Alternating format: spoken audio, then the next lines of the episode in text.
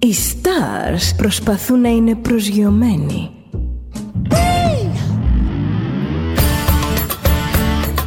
Ένα star είναι συνέχεια στον αέρα.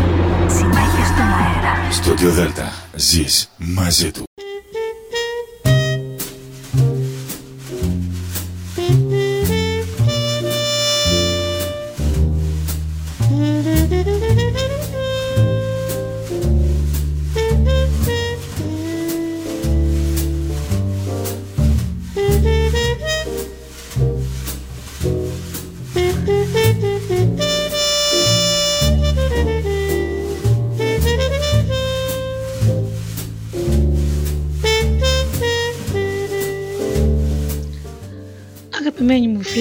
Καλησπέρα σας. Είναι η εκπομπή Μύθη και... Είναι η εκπομπή Άνθρωποι και Ιστορίες με τη Γεωργία Αγγελή. Ζωντανά από το στούντιο Δέλτα, το ραδιόφωνο της καρδιάς μας.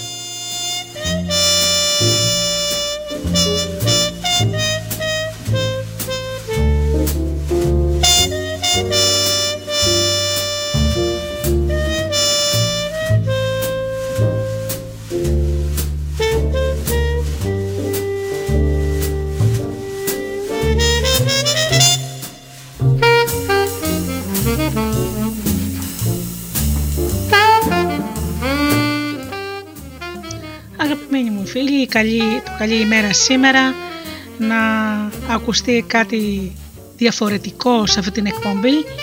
Σήμερα λοιπόν θα ακουστούν τα Ευαγγέλια στη Δημοτική, με απόδοση στη Δημοτική.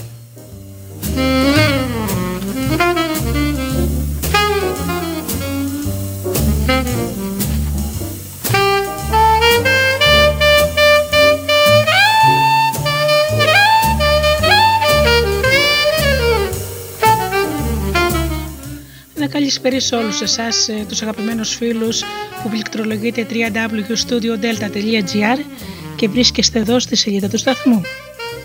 Ακόμα και τους φίλους που μας ακούν από κινητά και tablets. Καλησπέρα και στους φίλους που μας ακούν από τις μουσικές σελίδες τις οποίες φιλοξενούμαστε. Όπως το Live 24.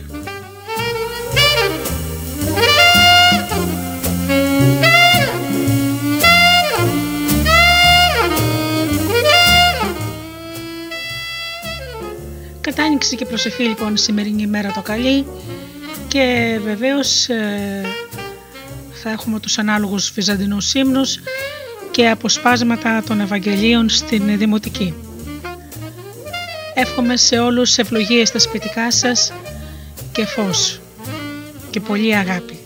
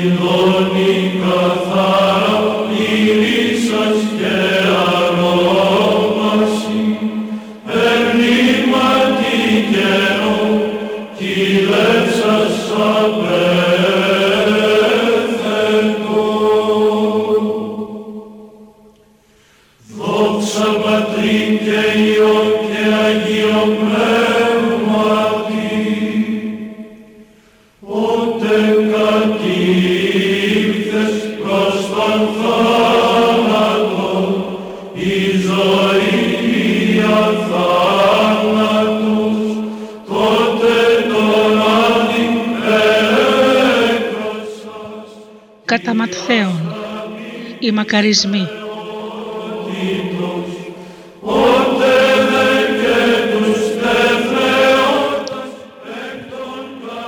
Μακάρι όσοι νιώθουν τον εαυτό τους φτωχό μπροστά στο Θεό. Για τη δική τους είναι η Βασιλεία του Θεού. Μακάρι όσοι θλίβονται για τις αμαρτίες τους και το κακό που κυριαρχεί στον κόσμο, γιατί αυτοί θα παρηγορηθούν από το Θεό. Μακάρι όσοι φέρονται με πραότητα στους άλλους, γιατί αυτοί θα κληρονομήσουν τη γη της επαγγελίας. Μακάρι όσοι πεινούν και διψούν για την επικράτηση του θελήματος του Θεού, γιατί ο Θεός θα ικανοποιήσει την επιθυμία τους.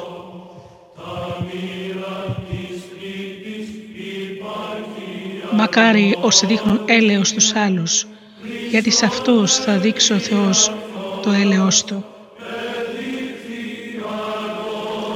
Μακάρι όσοι έχουν καθαρή καρδιά, γιατί αυτοί θα δουν το πρόσωπο του Θεού. Μακάρι όσοι φέρνουν την ειρήνη στους ανθρώπους, γιατί αυτοί θα ονομαστούν παιδιά του Θεού. Μακάρι όσοι διώκονται για την επικράτηση του θελήματος του Θεού, γιατί σε αυτούς ανήκει η Βασιλεία του Θεού.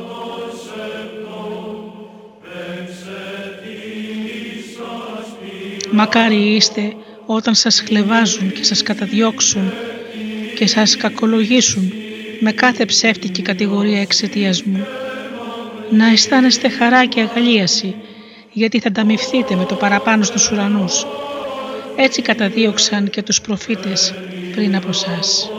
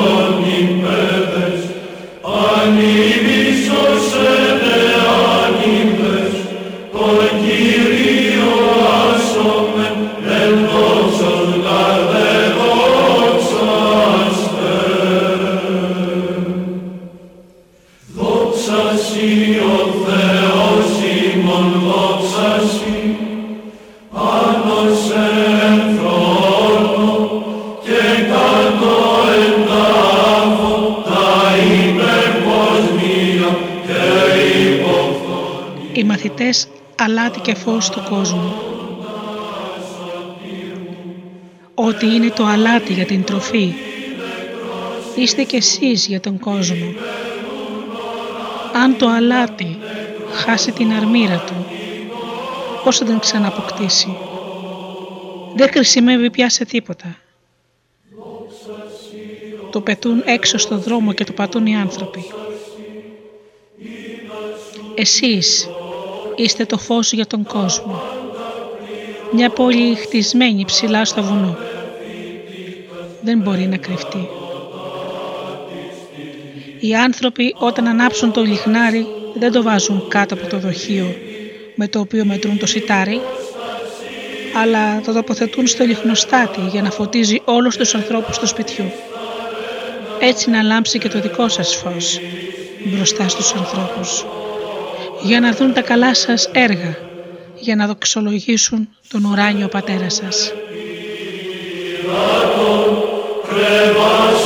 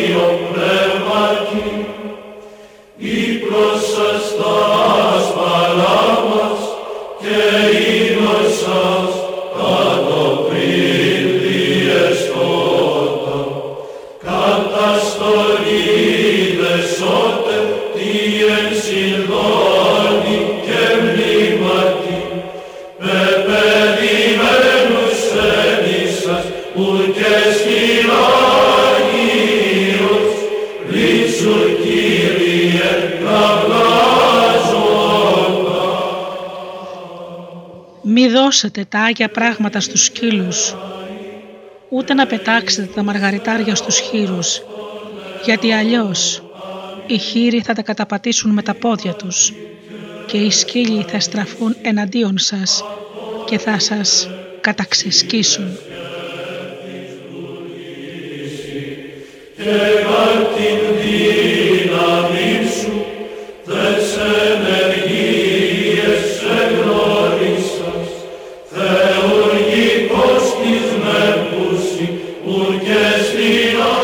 ικανοποίηση των ετοιμάτων της προσευχής.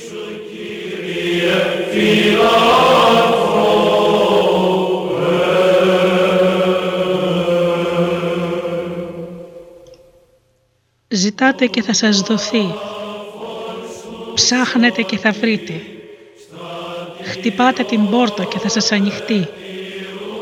Γιατί όποιος ζητάει λαμβάνει και όποιος ψάχνει βρίσκει και όποιος χτυπά το ανοίγεται.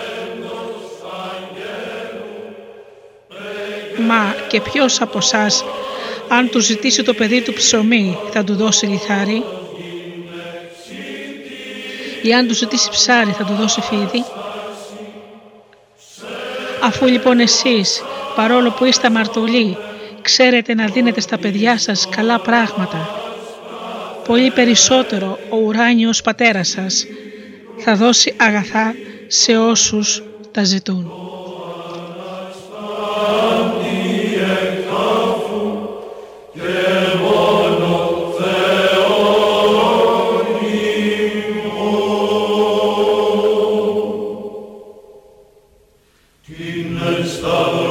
Ο χρυσός κανόνας Όλα όσα θέλετε να σας κάνουν οι άλλοι άνθρωποι αυτά να τους κάνετε κι εσείς. Σε αυτό συνοψίζονται ο νόμος και οι προφήτες. Ο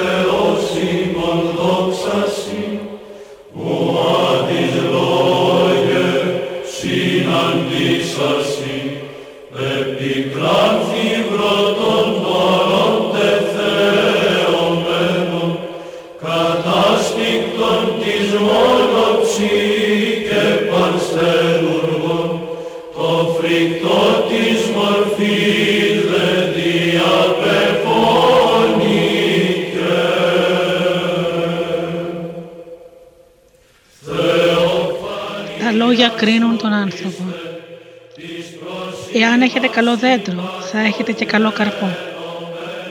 Αν έχετε άχρηστο δέντρο, θα έχετε άχρηστο καρπό. Γιατί από τον καρπό αναγνωρίζετε το δέντρο. Γεννήματα οχιάς, πώς μπορείτε να λέτε καλά λόγια αφού είστε κακοί; Το στόμα μιλάει από το περίσσευμα της καρδιάς. Ο καλός άνθρωπος βγάζει από το καλό του απόθεμα τα καλά και ο κακός άνθρωπος από το απόθεμα της κακίας του τα άσχημα λόγια. Σας βεβαιώνω όμως πως οι άνθρωποι για κάθε λόγο ανώφυλο που θα πούν θα λογοδοτήσουν για αυτόν την ημέρα της κρίσεως. Έτσι τα λόγια σου θα σε δικαιώσουν αλλά και τα λόγια σου θα σε καταδικάσουν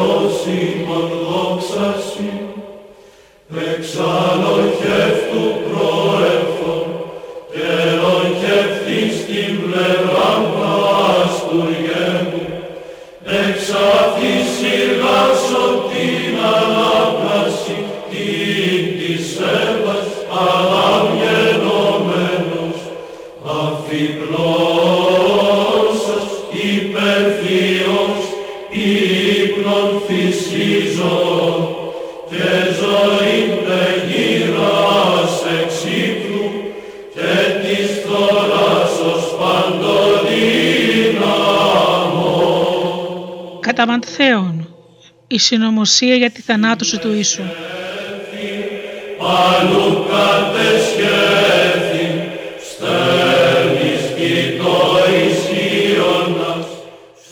Όταν τελείωσε ο Ιησούς όλα αυτά τα λόγια, είπε στους μαθητές του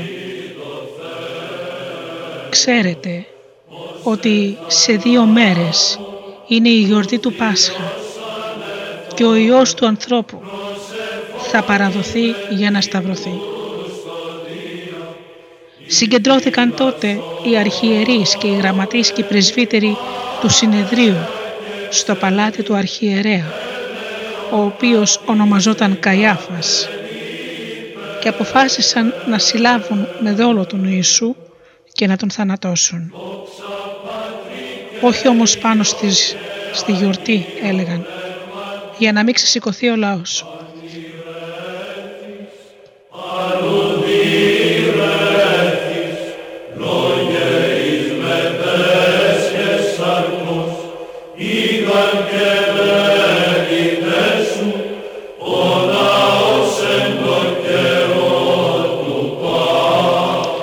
Η χρήση του Ιησού με μύρο.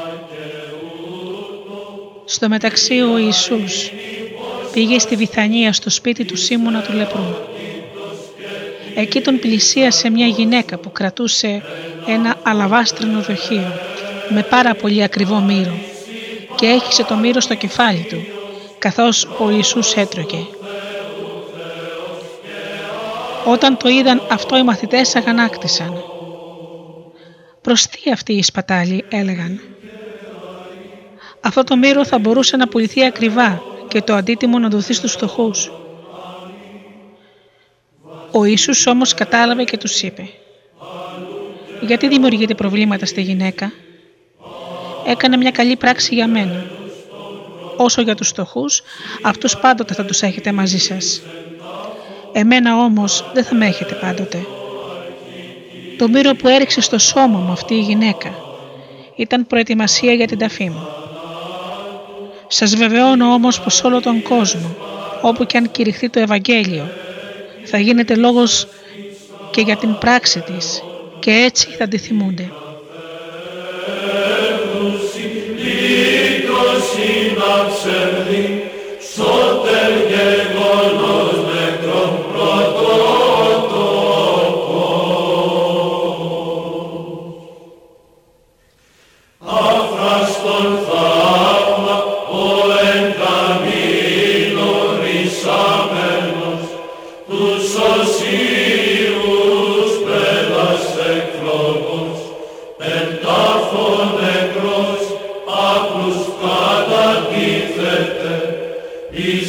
Η προδοσία του Ιούδα.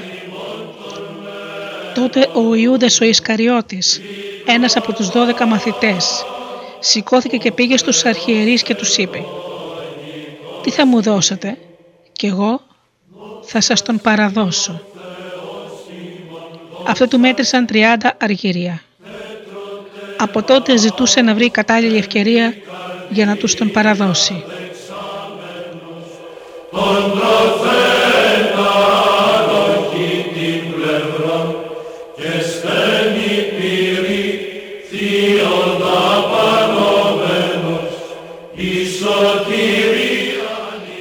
Τελευταίο δείπνο.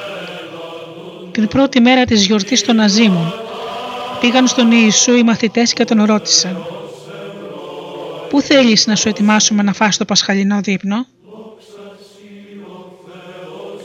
Αυτός τους απάντησε «Να πάτε στην πόλη, στον τάδε και να του πείτε». Ο διδάσκαλος λέει «Κοντεύει η ώρα μου θα γιορτάσω στο σπίτι σου το Πάσχα μαζί με τους μαθητές μου. Οι μαθητές έκαναν όπως τους πρόσταξε ο Ιησούς και ετοίμασαν το πασχαλινό τραπέζι. Όταν βράδιασε, κάθεσε στο τραπέζι με τους δώδεκα και εκεί που έτρωγαν τους είπε «Αλήθεια σας λέγω, ένας από εσάς θα με προδώσει». Αυτοί λυπήθηκαν κατάκαρδα και άρχισαν ένας ένας να ρωτούν. Μήπως εγώ Κύριε; Εκείνος τους έδωσε τούτη την απάντηση. Όποιος βούτυξε μαζί μου το χέρι στην πιατέλα, αυτός θα με παραδώσει. Ο Υιός του ανθρώπου θα πεθάνει, όπως έχουν πει γι' αυτόν οι γραφές.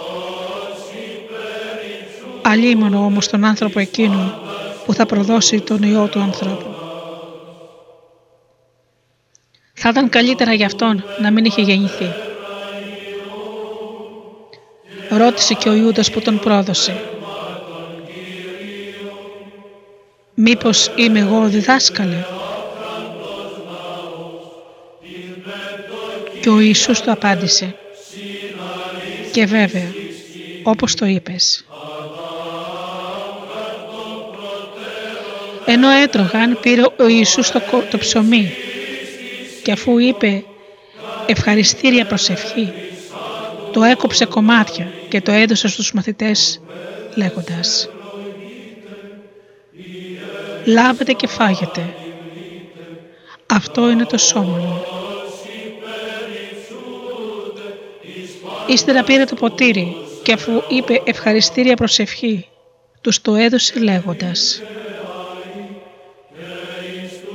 «Πηγείτε από αυτό όλοι, γιατί αυτό είναι το αίμα μου» που επισφραγίζει τη Νέα Διαθήκη και χύνεται για χάρη όλων για να τους συγχωρεθούν οι αμαρτίες. Σας βεβαιώνω πως δεν θα ξαναπιώ από τούτο τον καρπό του αμπελιού ως τη μέρα που θα το πίνω καινούριο μαζί σας στη βασιλεία του πατέρα μου. Αφού έψαλαν τους καθιερωμένους ψαλμούς, βγήκαν για να πάνε στο όρος των ελαιών.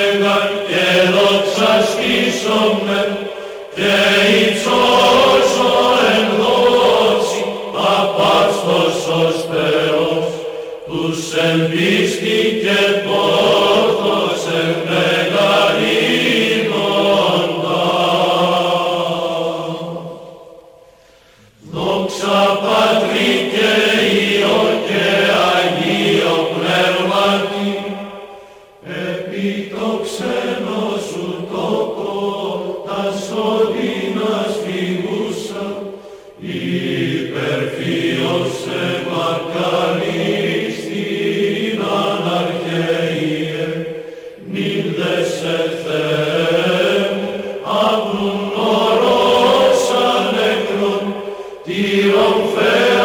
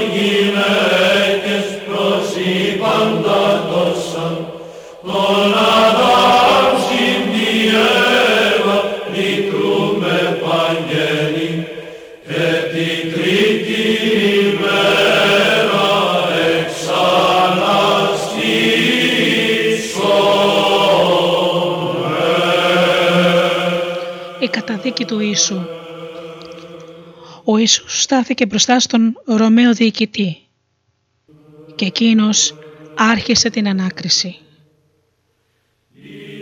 Εσύ είσαι λοιπόν ο βασιλιάς των Ιουδαίων. Ο Ιησούς το αποκρίθηκε. Ναι, όπως το λες. Άρχισαν τότε να τον κατηγορούν οι αρχιερείς και οι πρεσβύτεροι, μα αυτός δεν έδινε καμιά απάντηση.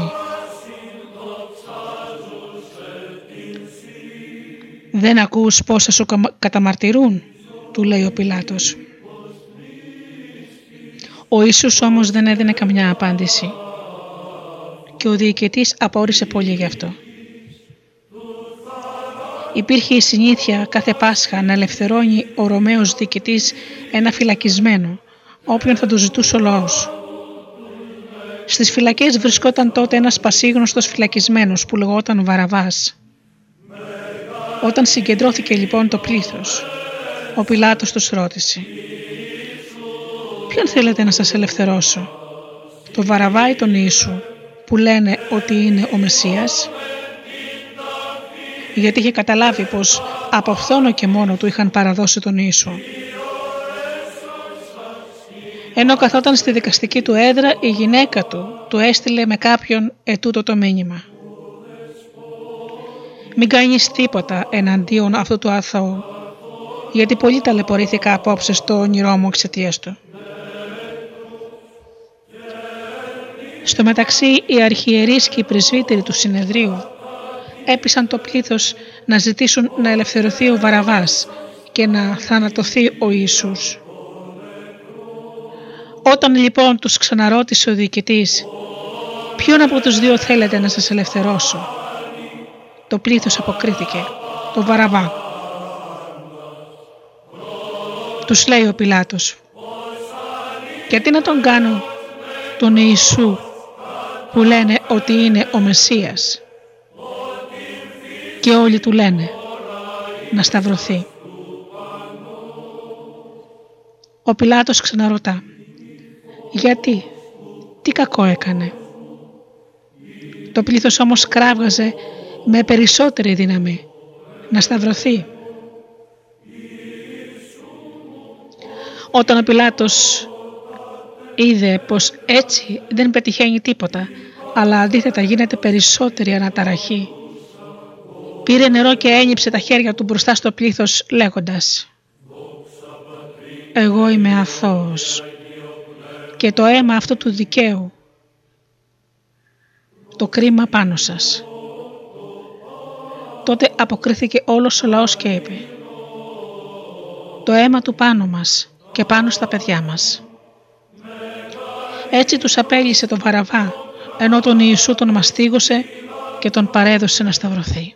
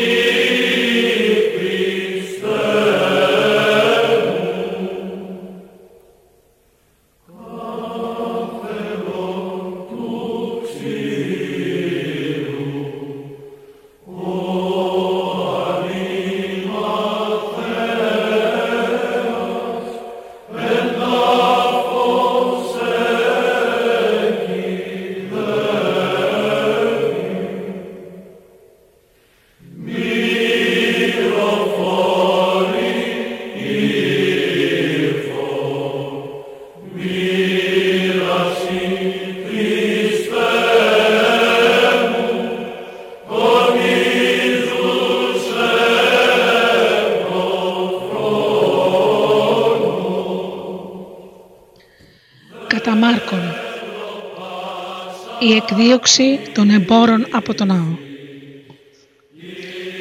Όταν ήρθαν πάλι στα Ιεροσόλυμα, μπήκε ο Ιησούς στο ναό και άρχισε να διώχνει αυτούς που πουλούσαν και αγόραζαν στο χώρο του ναού. Αναποδογύρισε τα τραπέζια των αργυραμιβών και τα καθίσματα αυτών που πουλούσαν περιστέρια. Επίσης δεν επέτρεπε να μεταφέρει κανείς πράγματα διαμέσου του ναού τους δίδασκα και τους έλεγε «Δεν λέγει η Γραφή ότι ο οίκος μου πρέπει να είναι οίκος προσευχής για όλους τους λαούς. Εσείς όμως τον κάνατε σπήλαιο ληστών». Όταν τα πληροφορήθηκαν αυτά οι γραμματείς, οι Φαρισαίοι και οι αρχιερείς αναζητούσαν τρόπο να τον εξοντώσουν. Τον φοβούνταν όμως γιατί ο λαός εντυπωσιαζόταν με τη διδασκαλία του. Όταν βράδιασε, ο Ιησούς βγήκε έξω από την πόλη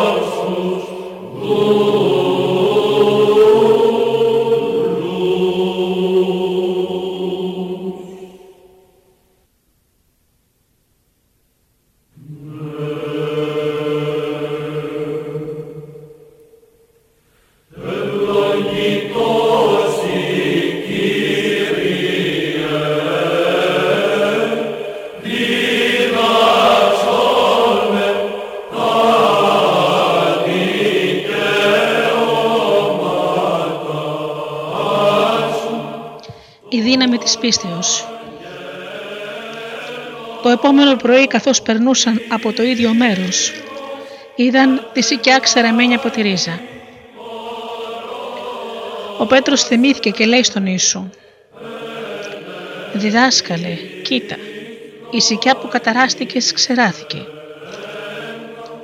Τότε ο Ιησούς στράφηκε και είπε στους μαθητές «Να έχετε πίστη στο Θεό. Σας βεβαιώνω πως όποιος πει σε αυτό το βουνό σήκω και πέσα στη θάλασσα χωρίς να αμφιβάλλει μέσα του αλλά με πίστη πως ό,τι λέει γίνεται τότε θα του γίνει αυτό που ζητάει. Γι' αυτό σας λέω, όλα όσα ζητάτε όταν προσεύχεστε, να πιστεύετε ότι θα τα λάβετε και θα σας δοθούν. Και όταν στέκεστε να προσευχηθείτε, να συγχωρείτε αν έχετε κάτι εναντίον οποιοδήποτε. Ώστε και ο ουράνιος πατέρας σας να συγχωρήσει τα παραπτώματά σας. Εάν όμως εσείς δεν συγχωρείτε, ούτε και ο ουράνιος πατέρας σας θα συγχωρήσει τα δικά σας παραπτώματα.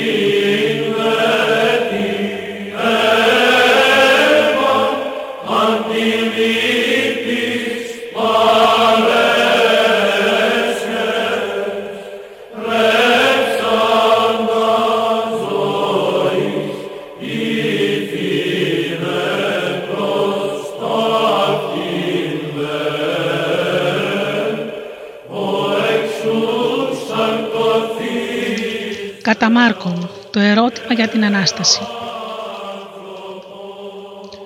Έρχονται στον Ιησού μερικοί Σαδουκαίοι. Αυτοί ισχυρίζονται ότι δεν υπάρχει Ανάσταση και τον ρωτούν. Διδάσκαλε, ο Μωυσής μας, μας έδωσε την εξής γραπτή εντολή. Αν κάποιου ο αδελφός παθάνει και αφήσει γυναίκα χωρίς να αφήσει παιδί να πάρει ο αδερφός του τη χείρα και να κάνει απογόνους για τον νεκρό αδελφό του. Ήταν λοιπόν 7 αδελφοί. Ο πρώτος παντρεύτηκε μια γυναίκα και πέθανε χωρίς απογόνους. Την παντρεύτηκε και ο δεύτερος αδελφός, ο οποίος πέθανε χωρίς ούτε αυτός να αφήσει απογόνους. Το ίδιο και ο τρίτος. Την παντρεύτηκαν και οι 7 χωρίς να αφήσουν απογόνους. Τελευταία από όλους πέθανε και η γυναίκα στην Ανάσταση όταν αναστηθούν οι νεκροί. Σε ποιον από όλους θα ανήκει αυτή η γυναίκα; Αφού και οι 7 δεν είχαν παντρευτεί. Ο Ιησούς του απάντησε «Βρίσκεστε σε πλάνη γιατί δεν καταλαβαίνετε ούτε τη γραφή ούτε τη δύναμη του Θεού. Όταν αναστηθούν οι νεκροί ούτε θα νυμφεύονται ούτε θα παντρεύονται αλλά θα ζουν όπως οι άγγελοι στον ουρανό. Όσο άλλωστε για το ότι οι νεκροί ανασταίνονται. Δεν διαβάσατε στο βιβλίο του Μωυσή, εκεί που γίνεται λόγος για τη Βάτο. Εκεί είναι γραμμένο ότι του είπε ο Θεός. Εγώ είμαι ο Θεός του Αβραάμ, ο Θεός του Ισαάκ και ο Θεός του Ιακώβ. Ο Θεός δεν είναι Θεός νεκρών, αλλά ζωντανών. Εσείς λοιπόν βρίσκεστε σε μεγάλη πλάνη. si brevi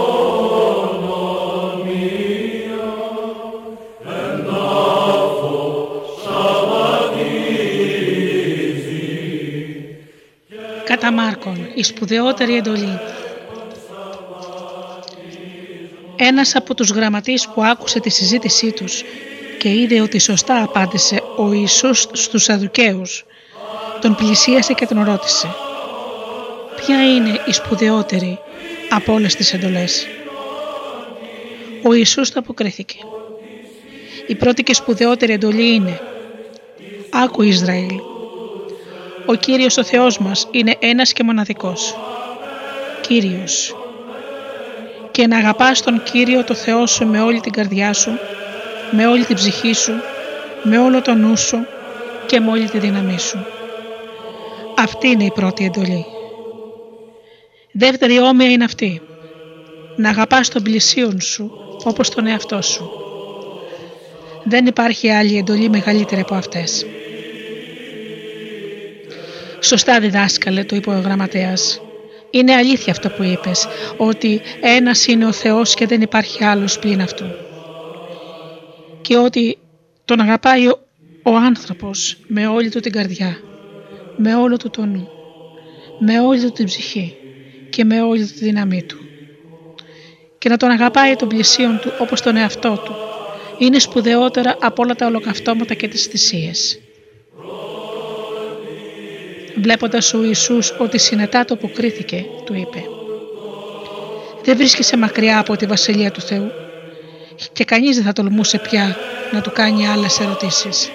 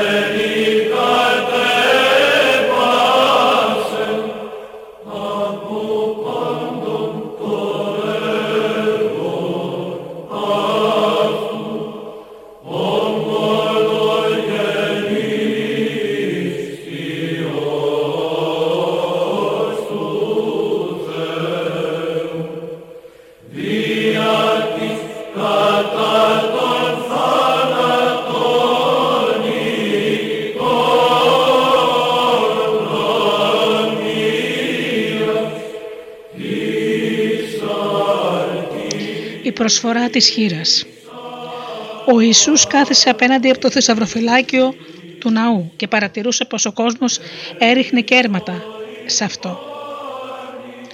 Πολλοί πλούσιοι άντρες έριχναν πολλά. Ήρθε και μια φτωχή χείρα και έριξε δύο λεπτά, δηλαδή έναν κοδράντη. Κάλεσε τότε ο Ιησούς τους μαθητές του και τους είπε «Σας βεβαιώνω πως η χείρα αυτή η φτωχή έριξε περισσότερα από όσα έριξαν όλοι οι άλλοι στο θησαυροφυλάκιο. Γιατί όλοι έριξαν από το περίσσευμά τους, ενώ αυτή έριξε από το υστερημά της, όλα όσα είχε, όλη της την περιουσία.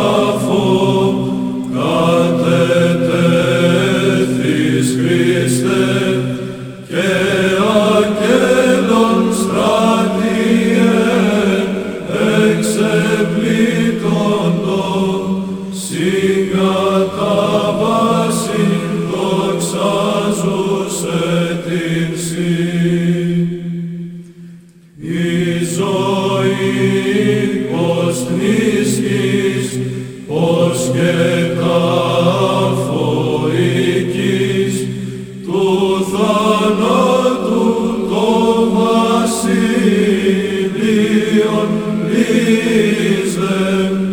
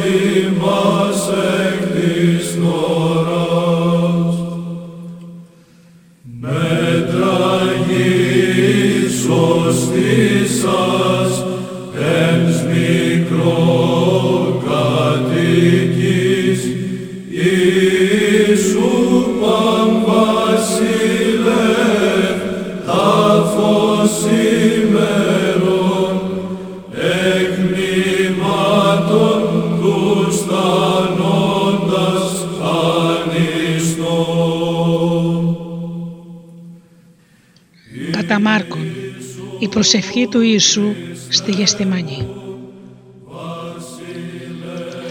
Έρχονται σε ένα τόπο που το όνομά του είναι Γεστημανή και λέει ο Ιησούς στους μαθητές του «Καθίστε εδώ ώσπου να προσευχηθώ». Παίρνει μαζί του τον Πέτρο, τον Ιάκωβο και τον Ιωάννη και άρχισε να συνταράζεται και να γωνιά. Τότε τους λέει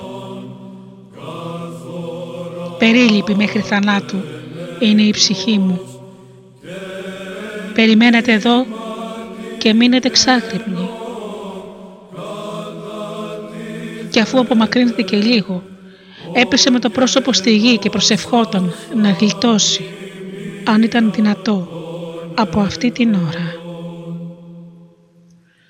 «Αβά, πατέρα», έλεγε, Όλα είναι δυνατά για μένα. Όλα είναι δυνατά για σένα. Γλίτωσέ με από αυτό το ποτήρι. Ας μη γίνει όμως το δικό μου θέλημα, αλλά το δικό σου. Έρχεται πίσω και τους βρίσκει να κοιμούνται και λέει στον Πέτρο «Σίμων, κοιμάσαι» Δεν μπορέσατε να μείνετε άγρυπνοι ούτε μια ώρα. Μείνετε άγρυπνοι και προσεύχεστε για να μην σας νικήσει ο πειρασμός. Το πνεύμα είναι πρόθυμο, η σάρκα όμως αδύναμη. Απομακρύνθηκε πάλι και προσευχήθηκε με τα ίδια λόγια. γύρισε και τους ξαναβρήκε να κοιμούνται. Τα μάτια τους ήταν βαριά από την νύστα και δεν ήξεραν τι να το απαντήσουν. Έρχεται για τρίτη φορά και τους λέει «Κοιμάστε ακόμα και ξεκουράζεστε. Φτάνει. Ήρθε η ώρα. Τώρα ο Υιός του ανθρώπου παραδίνεται στα χέρια των ανθρώπων να αμαρτωλούν. Σηκωθείτε. Πρέπει να πηγαίνουμε. Να, έφτασε αυτός που θα με προδώσει.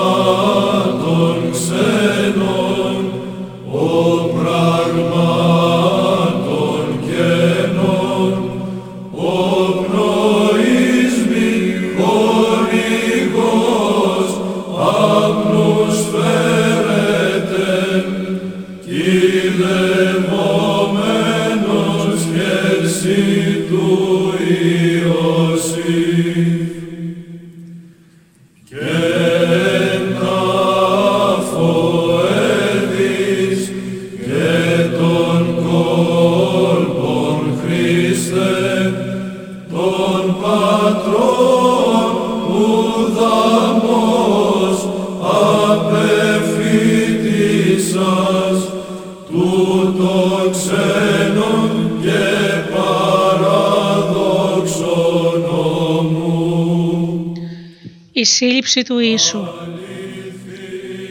Και αμέσως, ενώ ακόμα μιλούσε ο Ιησούς, φτάνει ο Ιούδας ο Ισκαριώτης, ένας από τους δώδεκα και μαζί του ένα πλήθος από ανθρώπους, οπλισμένους με ξύφη και ρόπαλα, σταλμένους από τους αρχιερείς, τους γραμματείς και τους πρεσβύτερους του συνεδρίου. Αυτός που θα τον πρόδιδε τους είχε δώσει το εξής συνθεματικό σημάδι. Όποιον φιλήσω, αυτός είναι. Πιάστε τον και μεταφέρετε τον με μέτρα ασφαλείας. Έρχεται αμέσως ο Ιούδας, πλησιάζει τον Ιησού και του λέει «Χαίρε δάσκαλε» και τον φίλησε θερμά. Αυτοί τότε συνέλαβαν τον Ιησού και τον έδεσαν.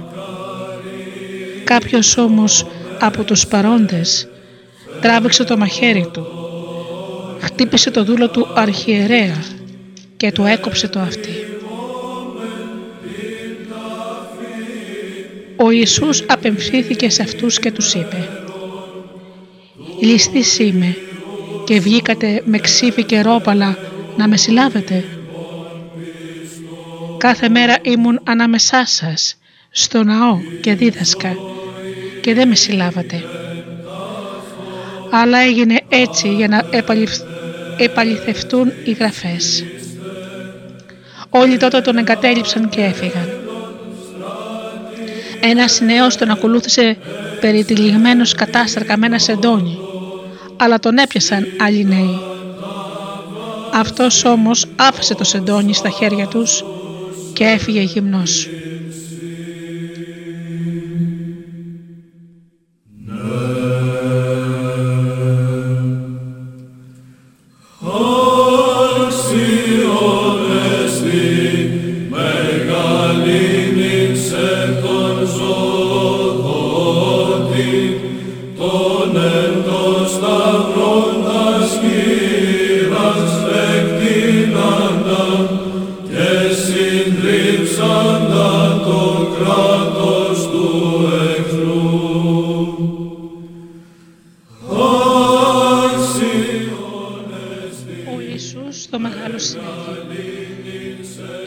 Έσυραν τον Ιησού στον αρχιερέα. Εκεί συγκεντρώθηκαν όλοι οι αρχιερείς, οι πρεσβύτεροι και οι γραμματείς. Ο Πέτρος τον ακολούθησε από μακριά μέχρι μέσα στην αυλή, στο παλάτι του αρχιερέα. Εκεί κάθισε με τους υπηρέτες και ζεσθενόταν κοντά στη φωτιά. Οι αρχιερείς και ολόκληρο το συνέδριο αναζητούσαν μία μαρτυρία εναντίον του Ιησού, ώστε να τον καταδικάσουν σε θάνατο, αλλά δεν έπαιζε. Πολλοί τον κατηγορούσαν με ψεύτικες μαρτυρίες, μα οι μαρτυρίες δεν συμφωνούσαν μεταξύ τους. Παρουσιάστηκαν και τότε μερικοί ψευδομάρτυρες και είπαν εναντίον του. Εμείς τον ακούσαμε να λέει «Εγώ θα γκρεμίσω αυτό το ναό που έγινε από ανθρώπινα χέρια και σε τρεις μέρες θα οικοδομήσω άλλον που δεν θα τον έχουν φτιάξει ανθρώπινα χέρια». Αλλά και σε αυτό δεν συμφωνούσαν οι μαρτυρίες τους. Σηκώθηκε τότε ο αρχιερέας στη μέση και ρώτησε τον Ιησού δεν έχεις να πεις τίποτε; Τι είναι αυτά που σε κατηγορούν; Ο Ιησούς όμως σιωπούσε και δεν έδινε καμιά απάντηση. Πάλι ο αρχιερέας τον ρώτησε. Εσύ είσαι ο Μεσσίας, ο Υιός του ευλογημένου Θεού; Και ο Ιησούς απάντησε. Εγώ είμαι. Και θα δείτε τον Υιό του ανθρώπου να κάθεται στα δεξιά του παντοδύναμου Θεού και να έρχεται πάνω στα σύννεφα του ουρανού. Ο αρχιερέας τότε διέριξε τα μάτια του και είπε «Τι μας χρειάζονται τώρα πια οι μάρτυρες» Ακούσατε βέβαια τα βλάστημα λόγια του. Τι απόφαση παίρνετε; Και όλοι έκριναν πως είναι ένοχος και πρέπει να θανατωθεί. Μερικοί τότε άρχισαν να τον φτύνουν τους σκέπαζαν το πρόσωπο, τον χαστούκιζαν και τον ρωτούσαν αφού είσαι προφήτης, πες μας, ποιος είναι αυτός που σε χτύπησε; Επίσης οι υπηρέτες του έδιναν ραπίσματα.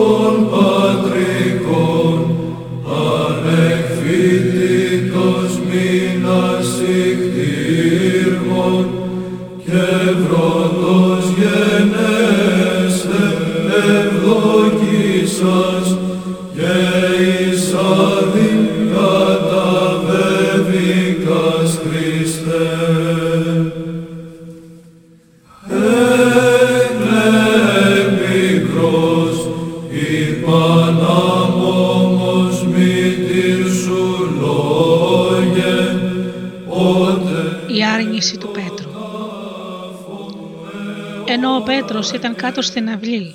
Έρχεται μια από τις δούλες του αρχιερέα και βλέποντάς τον να ζεσταίνεται τον κοίταξε και του είπε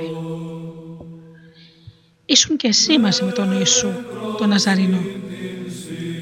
Αυτός αρνήθηκε λέγοντας «Ούτε ξέρω, ούτε καταλαβαίνω τι λες».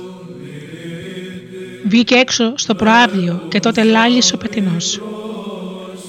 Η δούλη που τον είδε άρχισε πάλι να λέει σε αυτούς που βρίσκονται εκεί είναι και αυτός από εκείνους. Ο Πέτρος όμως πάλι αρνιόταν. Ύστερα από λίγο πάλι οι παρευρισκόμενοι του έλεγαν «Ασφαλώς και εσύ είσαι από αυτούς γιατί είσαι Γαλιλαίος, το δείχνει και η προφορά σου». Ο Πέτρος όμως άρχισε να ορκίσεται. Ο Θεός να με τιμωρήσει αν ξέρω αυτόν τον άνθρωπο για τον οποίο μιλάτε. Και για δεύτερη φορά λάλησε ο πετινός. Θυμήθηκε τότε ο Πέτρος τι του είχε πει ο Ιησούς. Ότι δηλαδή πριν λαλήσει δύο φορές ο πετινός, τρεις φορές θα αρνηθείς πως με ξέρεις. Και άρχισε να κλαίει.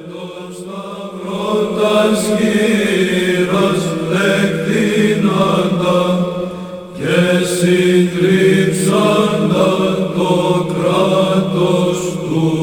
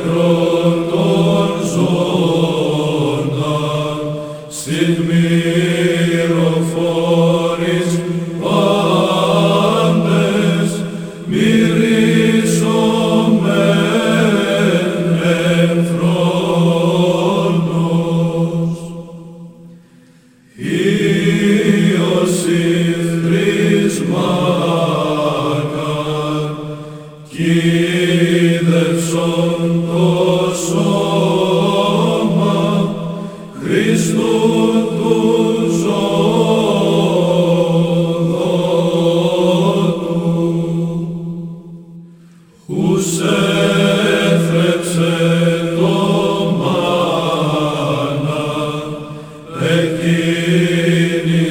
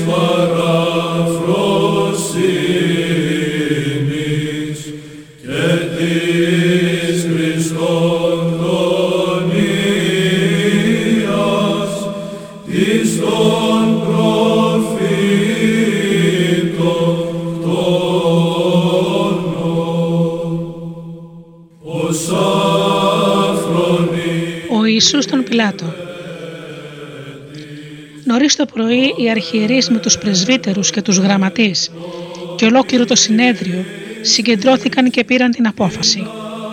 Έδεσαν τον Ιησού, τον Ιησού και τον πήγαν και τον παρέδωσαν στον Πιλάτο. Ο Πιλάτος τον ρώτησε «Εσύ είσαι ο βασιλιάς των Ιουδαίων» Ο Ιησούς το αποκρίθηκε «Ναι, όπως το λες». Οι αρχιερείς τότε τον κατηγορούσαν για πολλά ο Ιησούς όμως δεν έδωσε καμιά απόκριση. Ο Πιλάτος πάλι τον ρώτησε «Τίποτα δεν αποκρίνεσαι» «Κοίτα για πόσα σε κατηγορούν» Ο Ιησούς όμως δεν αποκρίθηκε πια τίποτα, έτσι που ο Πιλάτος να απορεί. Κάθε Πάσχα ο Πιλάτος απέλυε ένα φυλακισμένο όποιον ζητούσε ο λαός. Ήταν τότε φυλακισμένος κάποιος που λεγόταν Βαραβάς. Μαζί με άλλους στασιαστές που κατά την εξέγερση είχαν διαπράξει φόνο. Το πλήθος άρχισε να ζητάει με κραυγές να κάνει ο Πιλάτος αυτό που έκανε πάντα. Ο Πιλάτος τους ρώτησε «Θέλετε να σας ελευθερώσω το βασιλιά των Ιουδαίων» είχε καταλάβει ότι από φθόνο του τον είχαν παραδώσει οι αρχιερείς. Οι αρχιερείς όμως ξεσήκωσαν τα πλήθη να προτιμήσουν να τους ελευθερώσει τον Βαραβά.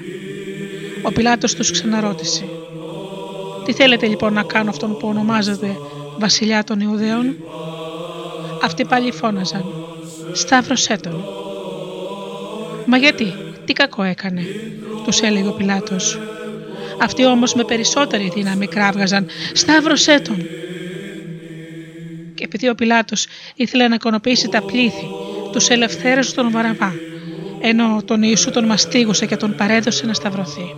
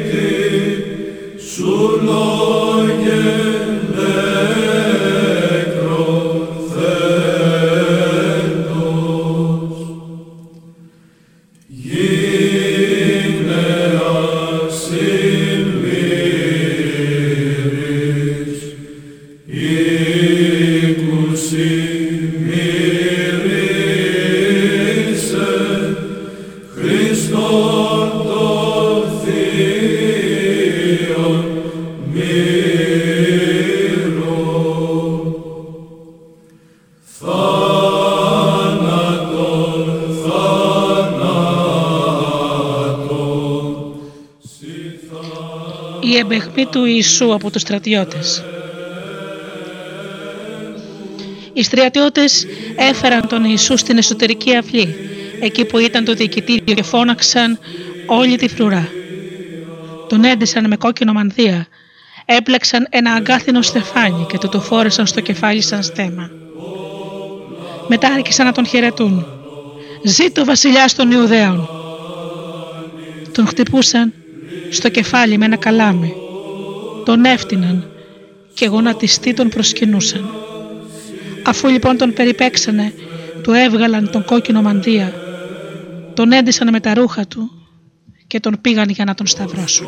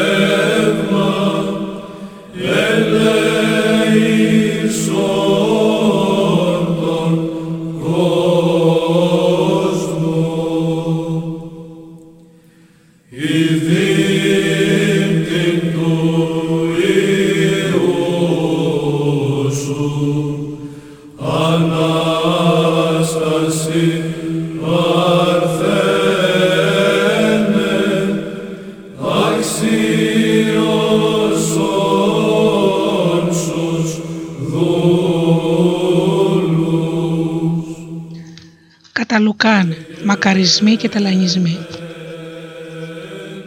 Τότε ο Ιησούς στράφηκε προς τους μαθητές του και τους είπε «Μακάρι εσείς οι φτωχοί, γιατί δική σας είναι η Βασιλεία του Θεού. Μακάρι εσείς που τώρα πεινάτε, γιατί θα σας χορτάσει ο Θεός. Μακάρι εσείς που κλαίτε, γιατί θα χαρείτε. Μακάρι είστε άμα σας μισήσουν οι άνθρωποι και σας διώξουν από τις συναγωγές.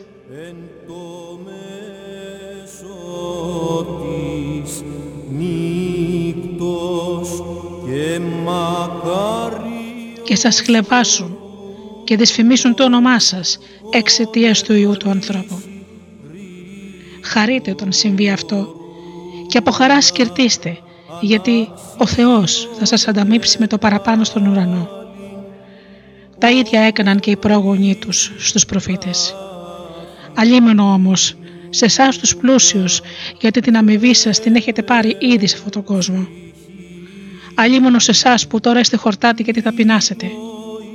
Αλλήμωνο σε εσάς που τώρα γελάτε γιατί θα θρυνήσετε και θα κλάψετε. Αλλήμωνο αν όλοι οι άνθρωποι σας επενούν γιατί το ίδιο έκαναν και οι προγόνοι τους στους ψευδοπροφήτες. Και της βασιλείας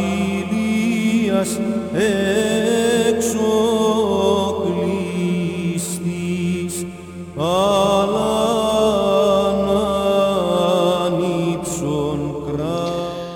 Αγαπάτε τους εχθρούς σας. Σε εσάς όμως που μ' ακούτε λέω. Αγαπάτε τους εχθρούς σας. Ευεγερτείτε όσους σας μισούν. Δίνετε ευχές σε όσους σας δίνουν κατάρες. Προσεύχεστε για αυτούς που σας κακομεταχειρίζονται. Σε όποιον σε χαστοκίζει στο ένα μάγουλο, γύρισε και το άλλο και αν κάποιος σου πάρει το πανοφόρι, μην τον εμποδίσεις να πάρει και το πουκάμισο. Σε όποιον σου ζητάει κάτι δίνετο. Και αν κάποιος σου πάρει αυτό που σου ανήκει, μη ζητάς να σου το επιστρέψει. Όπως θέλετε να σας συμπεριφέρονται οι άνθρωποι, έτσι ακριβώς να συμπεριφέρεστε και εσείς σε αυτούς.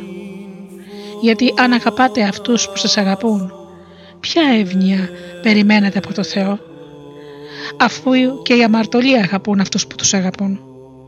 Και αν κάνετε καλό σε αυτούς που σας κάνουν καλό, ποια εύνοια περιμένετε από το Θεό; Και οι αμαρτωλοί το ίδιο κάνουν.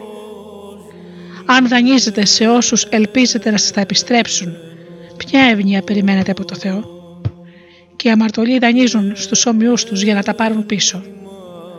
Αντίθετα, εσείς να αγαπάτε τους εχθρούς σας να κάνετε το καλό και να δανείζετε, χωρίς να περιμένετε να πάρετε πίσω τίποτα. Έτσι ο Θεός που είναι καλός, ακόμα και με τους αχάριστους και τους κακούς, θα σας ανταμείψει με το παραπάνω και θα σας κάνει παιδιά Του. Να είστε λοιπόν σπλαχνικοί, όπως σπλαχνικός είναι και ο Θεός ο Πατέρας σας.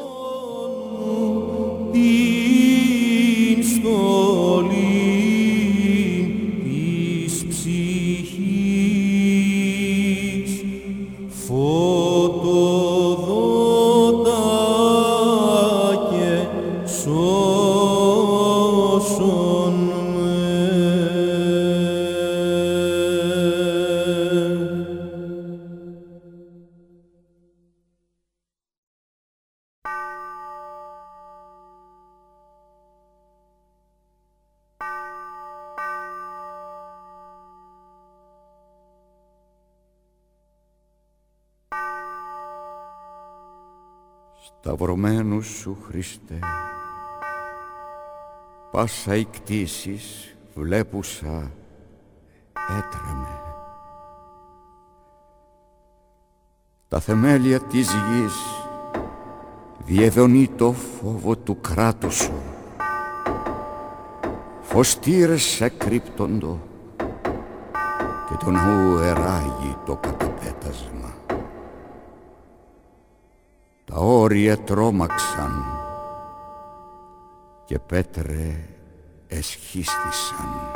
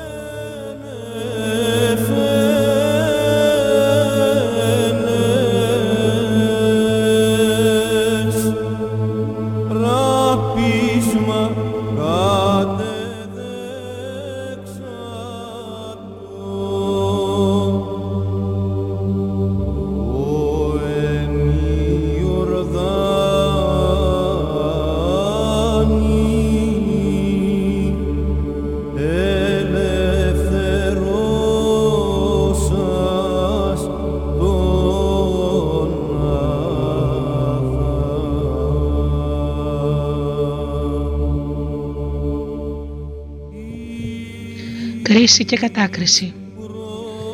Μην κρίνετε τους ανθρώπους σας, για να μην σας κρίνει και εσάς ο Θεός.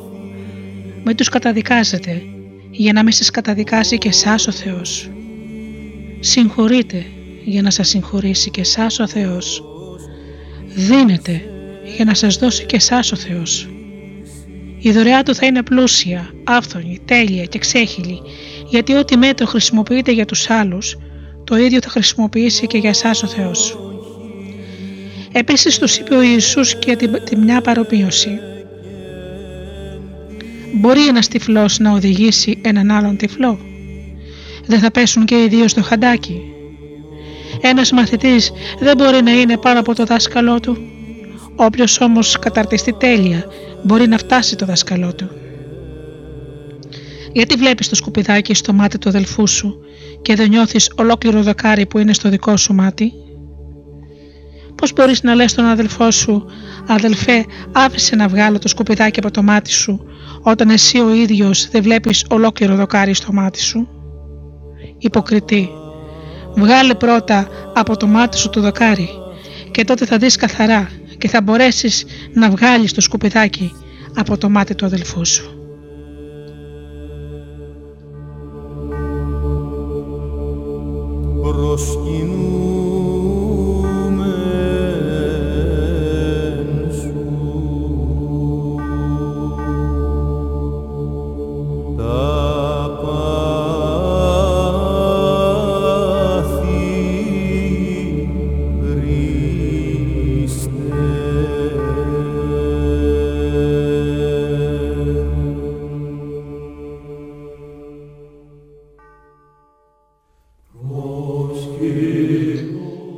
Κριτήριο της καλοσύνης. Ένα καλό δέντρο δεν μπορεί να κάνει άχρηστο καρπό.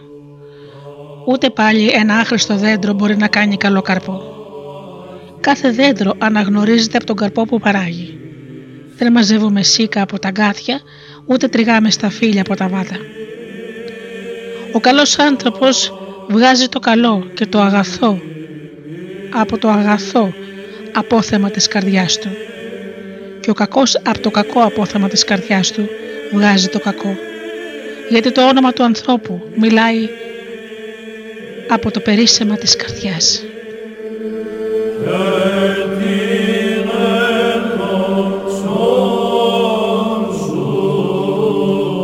Γιατί το στόμα του ανθρώπου μιλάει από το περίσσευμα της καρδιάς.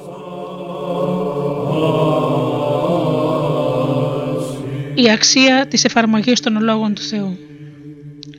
Γιατί με προσφωνείτε Κύριε, Κύριε και δεν εφαρμόζετε αυτά που σας λέω; Στον μέλος της Αγίας σου σαρκός ατιμίαν μας υπέμεινε. Τα σακάνθα η κεφαλή, οι όψεις τα εμπτίσματα, εσχιαγόνες τα ραπίσματα, τα ότα τας δισεβής βλασφημίας, ο νότος την φραγγέλωσιν, η χείρ των κάλαμων,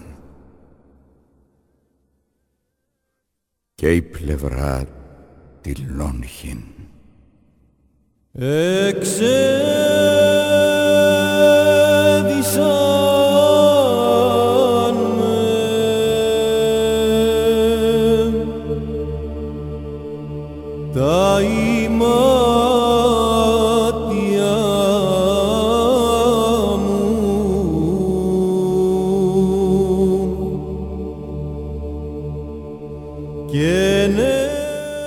Όποιος έρχεται σε μένα και ακούει τα λόγια μου και τα εφαρμόζει, θα σας δείξω με ποιον μοιάζει. Μοιάζει με έναν που για να χτίσει το σπίτι του έσκαψε βαθιά και έβαλε τα θεμέλια πάνω σε ένα βράχο.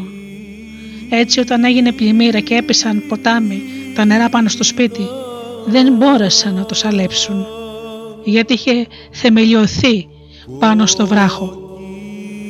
Αντίθετα, αυτός που ακούει τα λόγια μου και δεν τα εφαρμόζει. Μοιάζει με έναν που έκτισε το σπίτι του πάνω στο χώμα, χωρίς θεμέλια. Μόλις έπεσαν ποτάμι τα νερά πάνω στο σπίτι, γκρεμίστηκε και η ζημιά που έπαθε ήταν μεγάλη.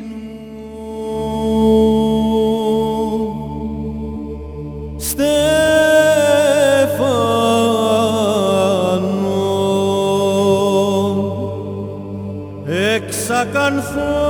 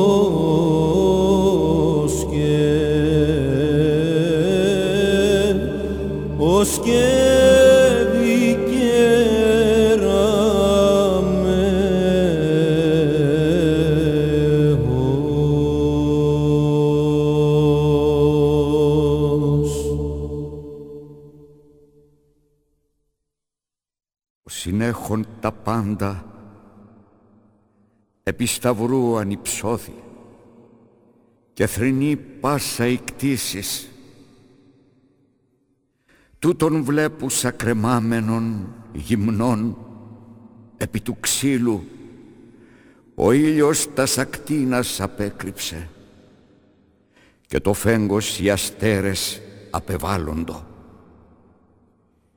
Οι γίδες συν πολλό το φόβο συνεκλονίτο η θάλασσα έφυγε και πέτρε διερήγνυντο.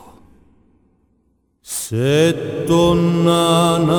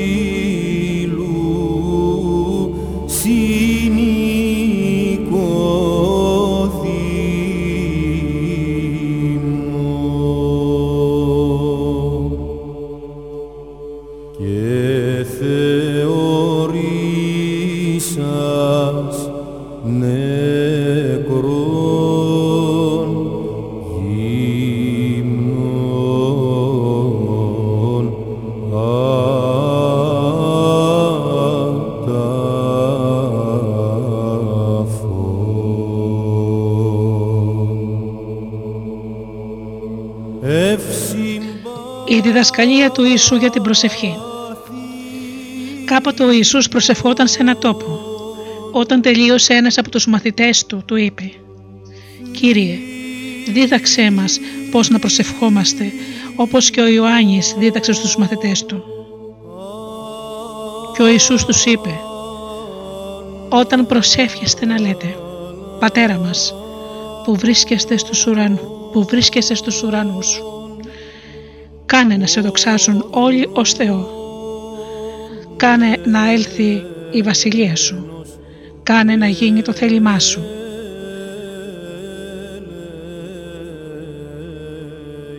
Και από τους ανθρώπους όπως γίνεται και από τους ουράνιες δυνάμεις.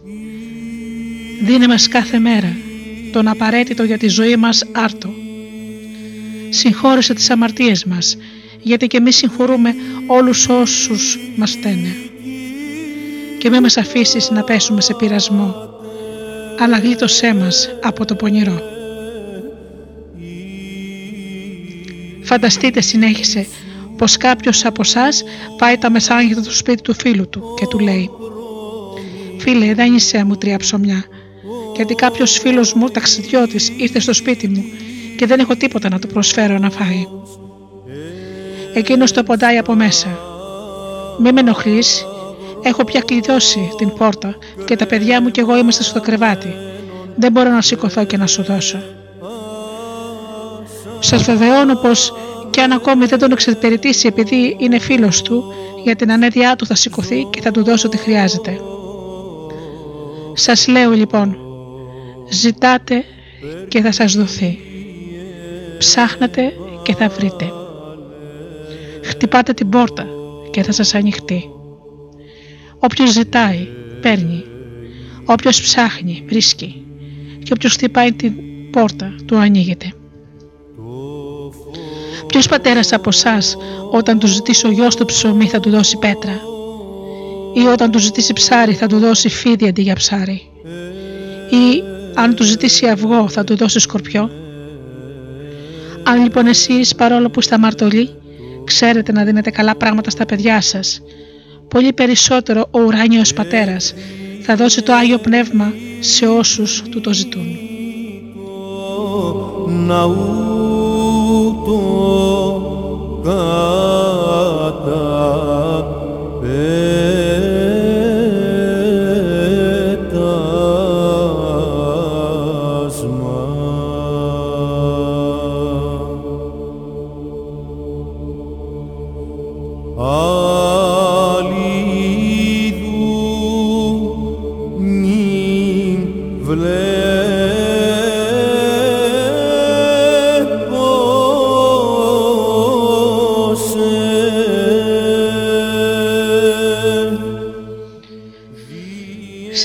Για το ποιος είναι ο πρώτος. Έγινε μεταξύ των μαθητών φιλονικία για το ποιος άραγε από αυτούς είναι ο ανώτερος. Ο ίσω τους είπε: Οι βασιλιάδες των εθνών καταδυναστεύουν τους λαούς τους και οι δυνάστες τους τετλοφορούνται ευεργέτες. Εσείς όμως δεν πρέπει να κάνετε το ίδιο, αλλά ο ανώτερος ανάμεσά σας πρέπει να γίνει σαν τον κατώτερο και ο αρχηγός σαν τον υπηρέτη.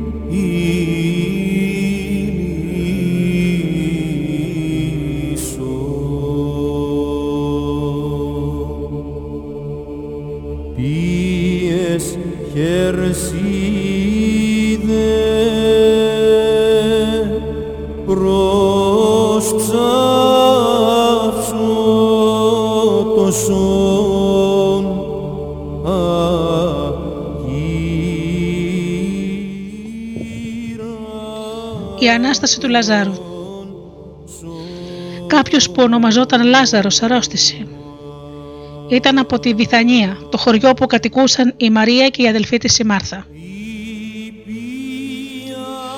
Η Μαρία ήταν εκείνη που αργότερα άλυψε τον Κύριο με μύρο και σκούπεσε τα πόδια του με τα μαλλιά της.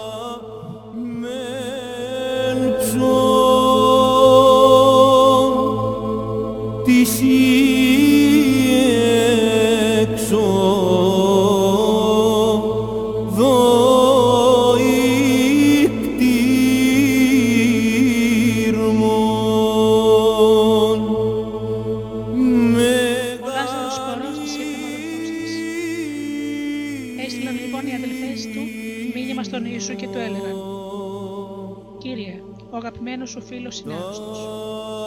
Ο Ιησούς όταν το έμαθε είπε «Αυτή η αρρώστια δεν είναι για να φέρει θάνατο, αλλά για να φανεί η δύναμη του Θεού και να φανερωθεί μέσω αυτής η δόξα του Υιού του Θεού».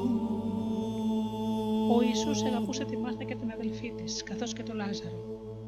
Κι όμως, όταν έμαθε Κι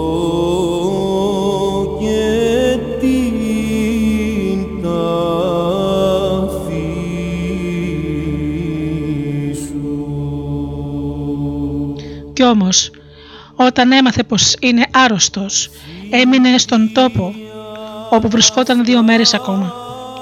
Έπειτα αφού πέρασαν αυτές οι δύο μέρες λέει στους μαθητές «Αν ξαναγυρίσουμε στην Ιουδαία» Του λένε τότε οι μαθητές «Διδάσκαλε, μόλις τώρα οι Ιουδαίοι ζητούσαν να σε λιθοβολήσουν και εσύ θες να πας πάλι εκεί» Ο Ιησούς αποκρίθηκε 12 ώρες δεν έχει ημέρα. Αν περπατάει κανείς τη μέρα δεν σκοντάφτει γιατί βλέπει το φως του κόσμου. Αν όμως περπατάει κανείς τη νύχτα σκοντάφτει γιατί βέβαια το φως δεν είναι μέσα του. Αυτά είπε και αμέσως ύστερα τους λέει «Ο Λάζαρος ο φίλος μας κοιμήθηκε, πηγαίνω όμως να τον ξυπνήσω». Του είπαν τότε οι μαθητές «Κύριε, αν κοιμήθηκε θα γίνει καλά». Ο Ιησούς όμως είχε μιλήσει για το θάνατό του, ενώ εκείνοι νόμισαν πως είχε μιλήσει για το θάνατό του, ενώ εκείνοι νόμισαν πως μιλάει για το συνηθισμένο ύπνο. Τότε λοιπόν ο Ιησούς τους μίλησε καθαρά. Ο Λάζαρος πέθανε τους λέει και χαίρομαι για σας για να πιστέψετε επειδή δεν ήμουν εκεί όταν πέθανε. Ας πάμε όμως κοντά του. Τότε ο Θωμάς που λεγόταν δίδυμος είπε στους άλλους μαθητές «Πάμε κι εμείς να πεθάνουμε μαζί του». Όταν λοιπόν έφτασε ο Ιησούς, ο Λάζαρος βρισκόταν και όλας τέσσερις μέρες στο μνήμε. Η Βιθανία ήταν κοντά στα Ιεροσόλυμα, σε απόσταση 15 περίπου στάδια. Πολλοί από τους Ιουδαίους της πόλης είχαν έρθει στη Μάρθα και τη Μαρία να τις παρηγορήσουν για το θάνατο του αδελφού τους. Όταν όμως η Μάρθα, η Μάρθα έμαθε ότι έρχεται ο Ιησούς, πήγε να τον προϋπαντήσει, ενώ η Μαρία έμεινε στο σπίτι. Είπε τότε η Μάρθα στον Ιησού. «Κύριε, αν ήσουν εδώ δεν θα πέθανε ο αδερφός μου. Ξέρω όμως πως και τώρα, ό,τι και αν ζητήσεις από το Θεό, αυτός θα σου το δώσει. Ο αδελφός σου θα αναστηθεί, της λέει ο Ιησούς. Το ξέρω πως θα αναστηθεί όταν θα γίνει η Ανάσταση στην εσκάτη μέρα το απάντησε η Μάρθα. Τότε ο Ιησούς της είπε «Εγώ είμαι η Ανάσταση και η ζωή. Εκείνος που πιστεύει σε μένα και αν δεν θα πεθάνει ποτέ». «Το πιστεύεις αυτό» «Ναι Κύριε» του λέει εκείνη. «Εγώ έχω πιστέψει πως εσύ είσαι ο Χριστός, ο Υιός του Θεού, που περιμέναμε να έλθεις στον κόσμο». Αφού τα είπε αυτά, έφυγε και ειδοποίησε κρυφά την αδελφή της τη Μαρία λέγοντας «Ο διδάσκαλος έφτασε και σε ζητάει». Εκείνη όμως μόλις το άκουσε σηκώθηκε γρήγορα και έτρεξε να πάει κοντά του γιατί ο Ιησούς δεν είχε φτάσει ακόμα στο χωριό αλλά βρισκόταν στον τόπο όπου τον συνάντησε η Μάρθα. Οι Ιουδαίοι λοιπόν που ήταν στο σπίτι και την παρηγορούσαν όταν ήταν τη Μαρία να σηκώνεται βιαστικά και να βγαίνει από το σπίτι την ακολούθησαν νομίζοντας πως πηγαίνει στο μνήμα για να κλάψει εκεί. Η Μαρία όμως όταν ήλθε εκεί που ήταν ο Ιησούς καθώς τον αντίκρισε έπεσε στα πόδια του και του είπε «Κύριε, Αν ήσουν εδώ δεν θα πέθανε ο αδελφός μου. Ο Ιησούς όταν την είδε να κλαίει, να κλαίνε και οι Ιουδαίοι που είχαν έρθει μαζί της, λυπήθηκε βαθιά και ταράχτηκε. «Πού τον έχετε βάλει» τους ρώτησε. Του λένε «Κύριε έλα και δες». Τότε ο Ιησούς δάκρυσε. «Δες πόσο τον αγαπούσε» έλεγαν οι Ιουδαίοι. Δεν θα μπορούσε αυτός που άνοιξε τα μάτια του τυφλού να κάνει κάτι ώστε και αυτός εδώ να μην πεθάνει, έλεγαν μερικοί από αυτούς. Ο Ιησούς τεραγμένος πάλι και θλιμμένος μέσα του έρχεται στο μνήμα. Αυτό ήταν μια σπηλιά που στην είσοδό της την έφερε μια μεγάλη πέτρα.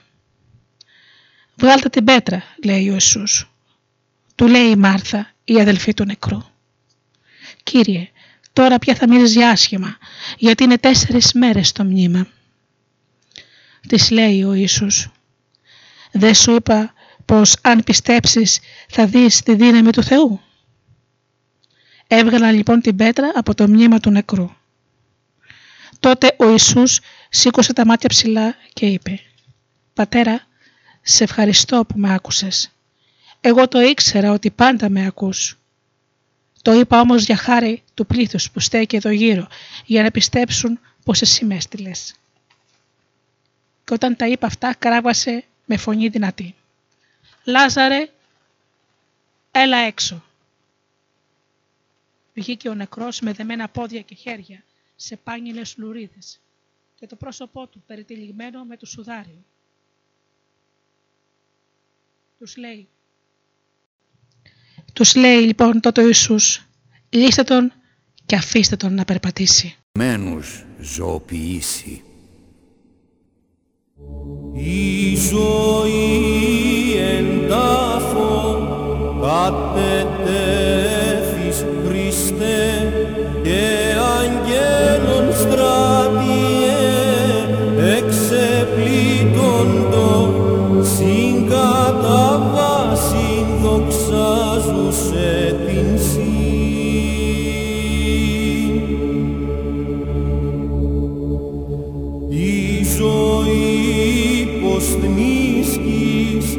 bosqueta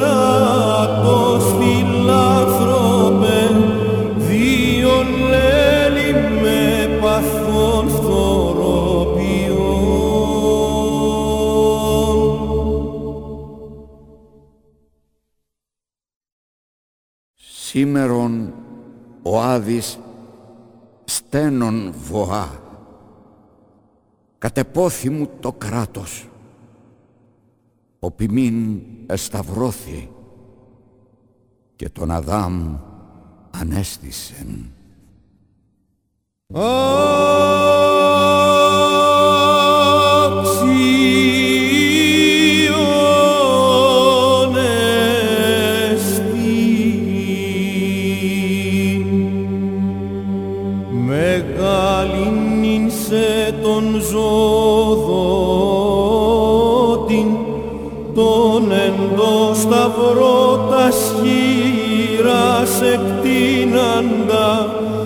Και σύντριψαντα το κράτος του εχθρού.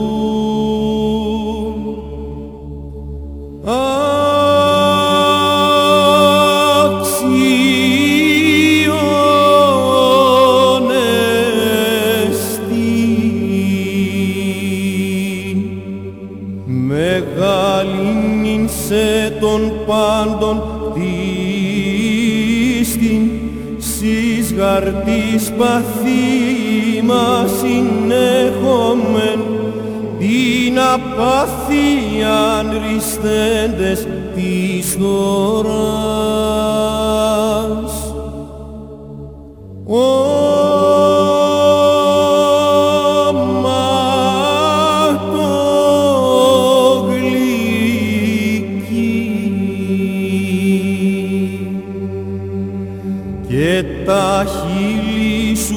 Πως μίσο λόγε πως νεκρό πρεπός δε Κατά Ιωάννην, ο Ιησούς καταδικάζεται σε θάνατο. Όταν το είπε αυτό βγήκε πάλι έξω στους Ιουδαίους και τους λέει «Εγώ δεν βρίσκω κανένα λόγο για να τον καταδικάσω.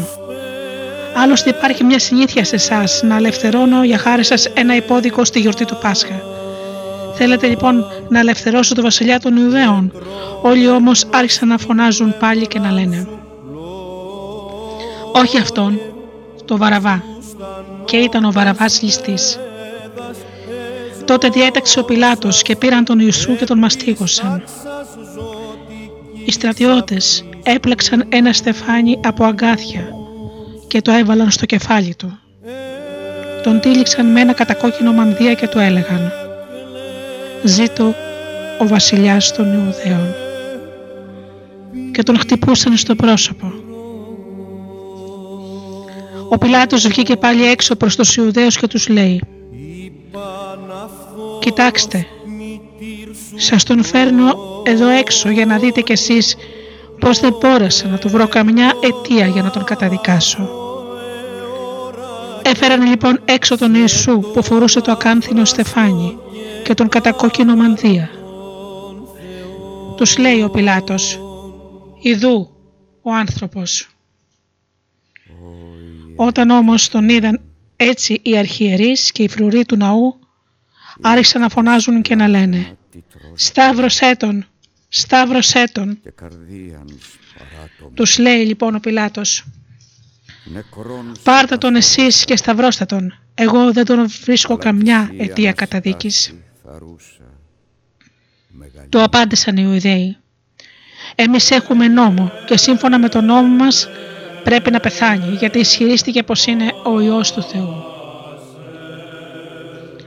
Ο Πιλάτος όταν άκουσε αυτό το λόγο φοβήθηκε ακόμη περισσότερο. Μπήκε πάλι μέσα στο πρετόριο και λέει στον Ιησού «Από πού είσαι εσύ» αλλά ο Ιησούς δεν του έδωσε καμιά απόκριση. Του λέει τότε ο Πιλάτος «Σε μένα δεν αποκρίνεσαι. Δεν ξέρεις πως έχω εξουσία να σε σταυρώσω όπως έχω και εξουσία να σε αφήσω ελεύθερο». Ο Ιησούς το αποκρίθηκε.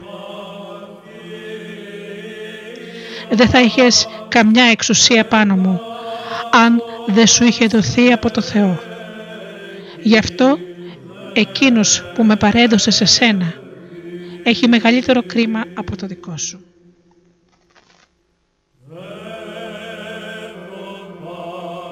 Ο Πιλάτος πιλάτος ακούγοντας αυτά τα λόγια προσπάθησε για άλλη μια φορά να βρει τρόπο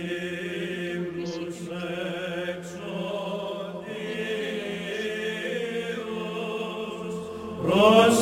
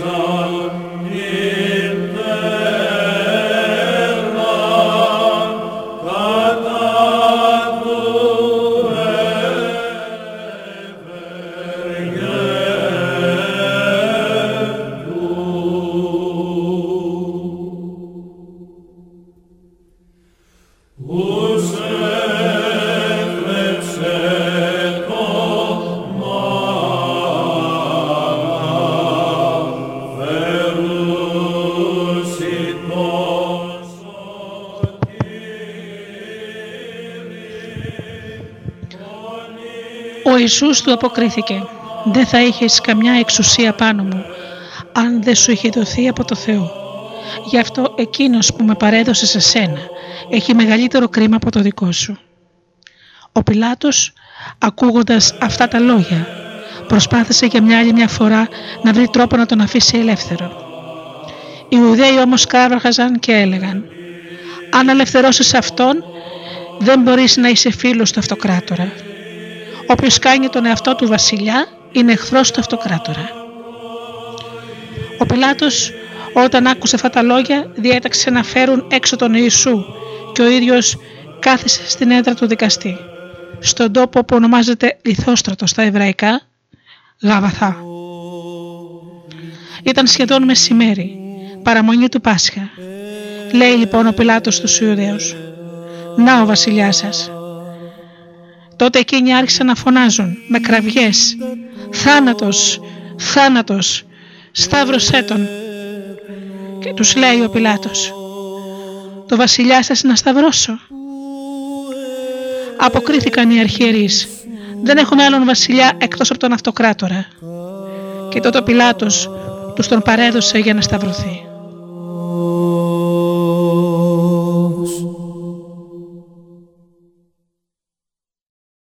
Αναστήτω ο Θεός και διασκορπισθήτωσαν οι εχθροί αυτού και φυγέτωσαν από προσώπου αυτού οι μισούντες αυτών.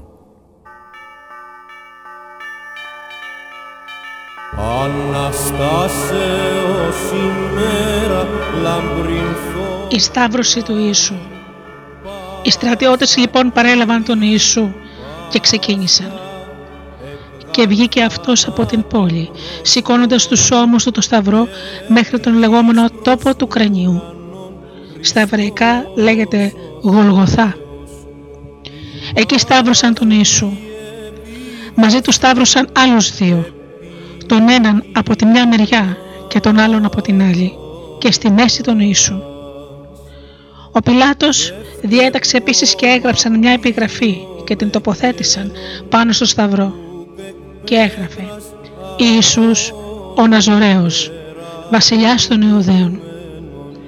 Αυτή την επιγραφή την διάβασαν πολλοί από τους Ιουδαίους γιατί ο τόπος όπου σταυρώθηκε ο Ιησούς ήταν κοντά στην πόλη και η επιγραφή ήταν γραμμένη εβραϊκά, ελληνικά και λατινικά. Διαμαρτύρονταν λοιπόν οι αρχιερείς των Ιουδαίων στον Πιλάτο μη γράφεις βασιλιάς των Ιουδαίων, αλλά ότι εκείνος είπε είμαι βασιλιάς των Ιουδαίων. Τότε Πιλάτος αποκρίθηκε. Ό,τι έγραψα, έγραψα. Όταν λοιπόν οι στρατιώτες σταύρωσαν τον Ιησού, πήραν τα, τα ρούχα του και τα μοίρασαν σε τέσσερα μερίδια, ένα μερίδιο για τον κάθε στρατιώτη. Πήραν επίσης και το χιτόνα που ήταν χωρίς καμιά ραφή, υφαντός ολόκληρος από πάνω μέχρι κάτω. Είπαν τότε μεταξύ τους «Ας μην τον σκίσουμε, αλλά να ρίξουμε κλήρο να δούμε ποιος θα τον πάρει. Έτσι εκπληρώθηκε η γραφή που έλεγε «Τα ρούχα μου μοίρασαν μεταξύ τους και το ημάτιό μου το έβαλαν στον κλήρο».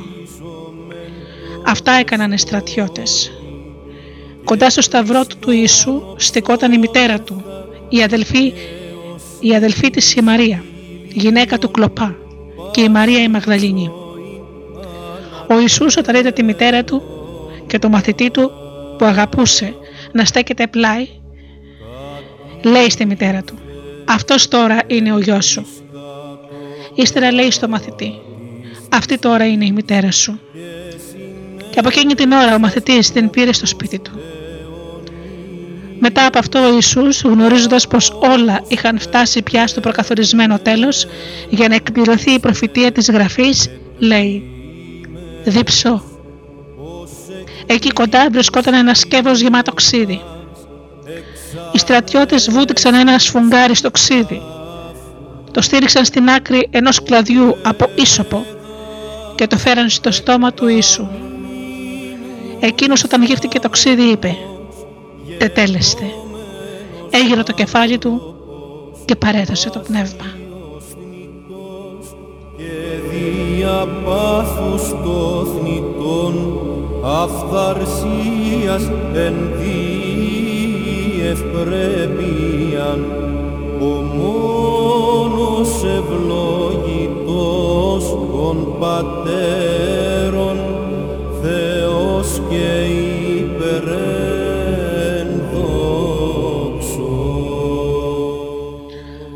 Ο στρατιώτης λογχίζει την πλευρά του Ιησού.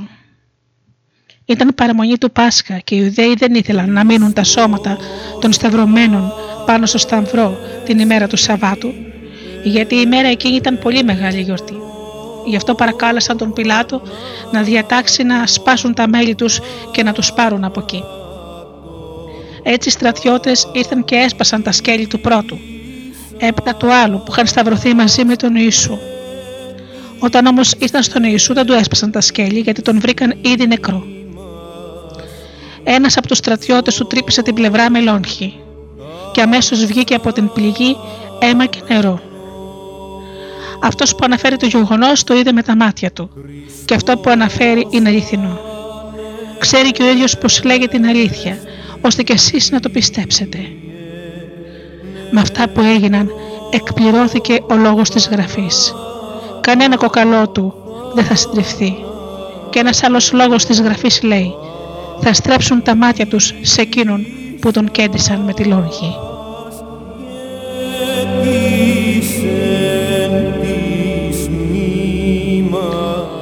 Η ταφή του Ιησού Αφού έγιναν αυτά, ο Ιωσήφ από την πόλη Ρημαθία παρακάλεσε τον Πιλάτο να του επιτρέψει να πάρει από το σταυρό το σώμα του Ιησού. Ο Ιωσήφ ήταν μαθητής του Ιησού, κρυφός όμως, γιατί φοβόταν τους Ιουδαίους.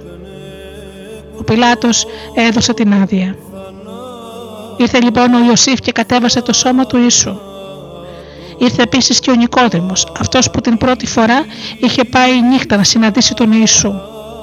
Αυτός έφερε ένα μείγμα από σμύρνα και αλόη, εκατό περίπου λίτρες. Πήραν το σώμα του Ιησού και το έδεσαν σε πάνινες λωρίδες.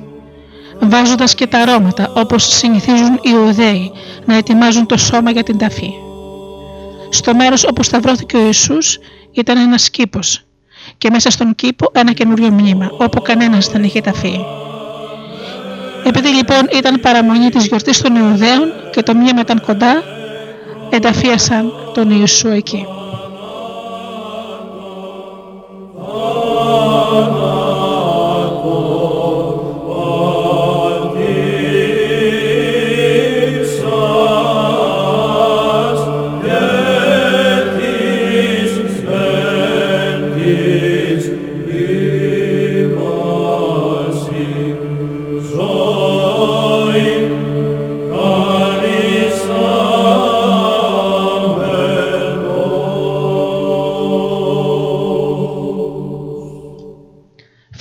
Εύχομαι καλή Ανάσταση σε όλους.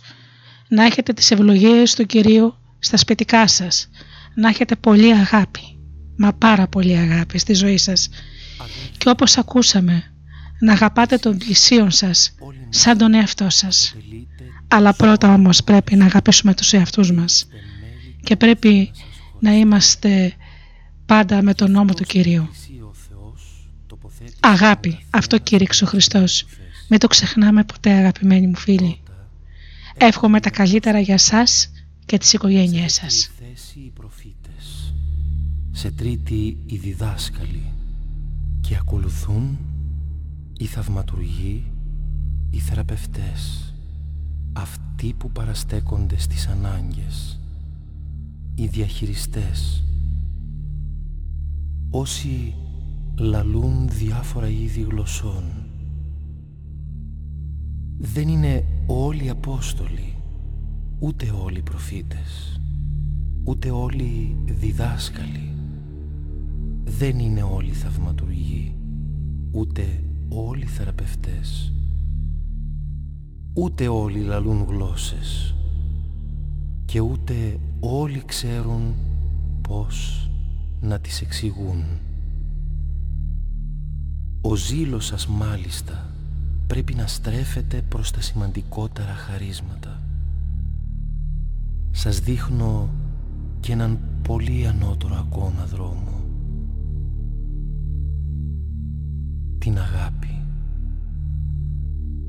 Αν μπορώ να λαλώ όλες τις γλώσσες των ανθρώπων, ακόμα, ακόμα και των αγγέλων, αλλά δεν έχω αγάπη για τους άλλους. Οι λόγοι μου ακούγονται σαν ήχος χάλκινης καμπάνας ή σαν κυμβάλο αλλαγμός.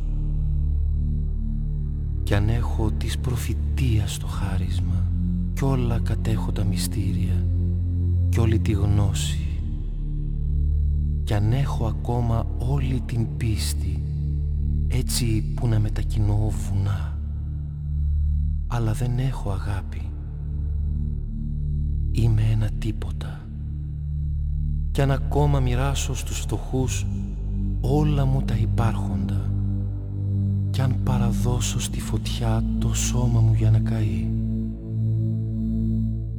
Αλλά δεν έχω αγάπη, σε τίποτα δεν με ωφελεί. Εκείνος που αγαπάει έχει μακροθυμία, έχει και καλοσύνη. Εκείνος που αγαπάει δεν ζηλοφθονεί. Εκείνος που αγαπάει δεν κομπάζει, ούτε περηφανεύεται. Είναι ευπρεπής, δεν είναι εγωιστής, ούτε ευρέθιστος. Ξεχνάει ξεχνάει το κακό που του έχουν κάνει. Δεν ζητάει αυτά που του ανήκουν. Δεν χαίρεται για το στραβό που γίνεται, αλλά μετέχει στη χαρά για το σωστό.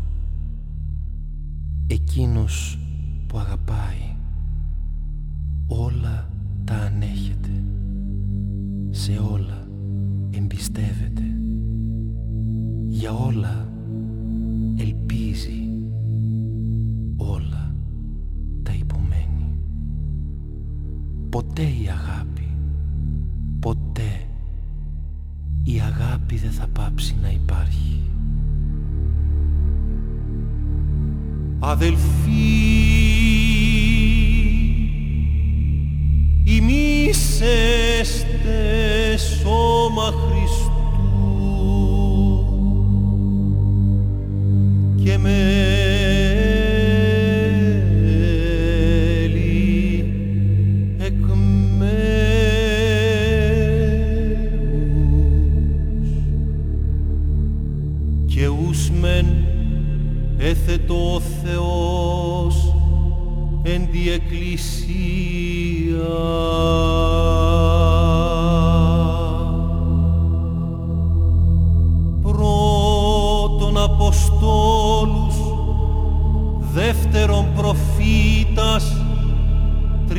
διδασκάλους έπειτα δυνάμεις ή τα χαρίσματα ή άματων αντιλήψεις κυβερνήσεις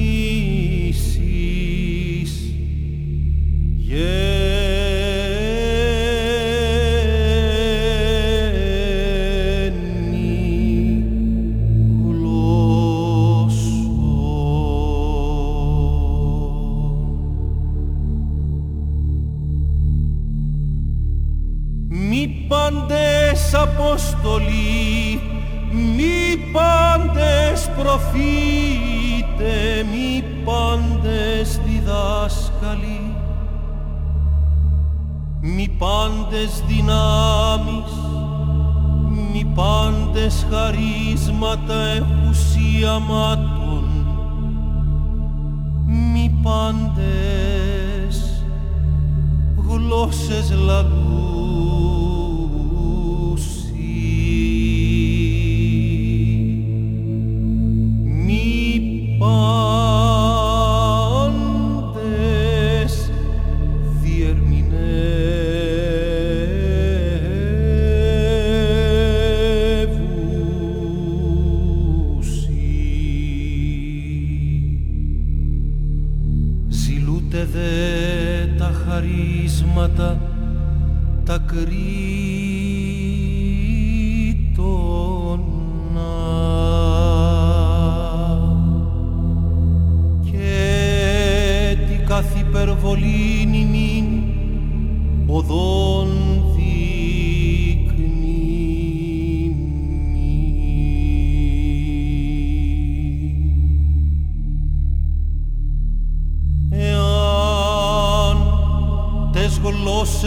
ανθρώπων λαλό και των αγγέλων αγάπην δε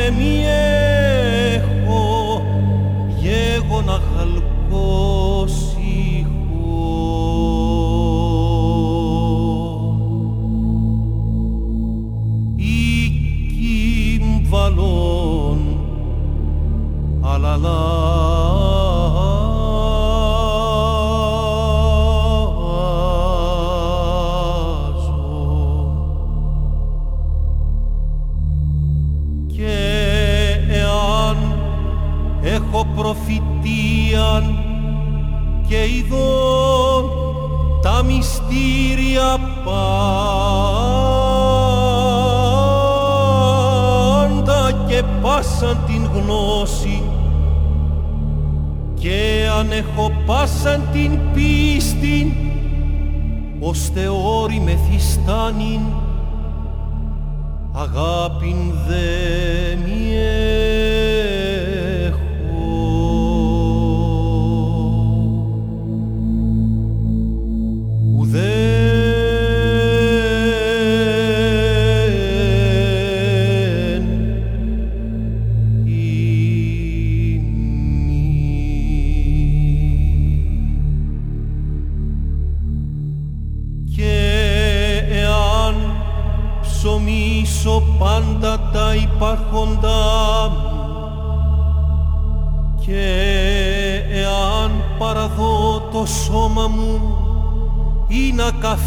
verso me.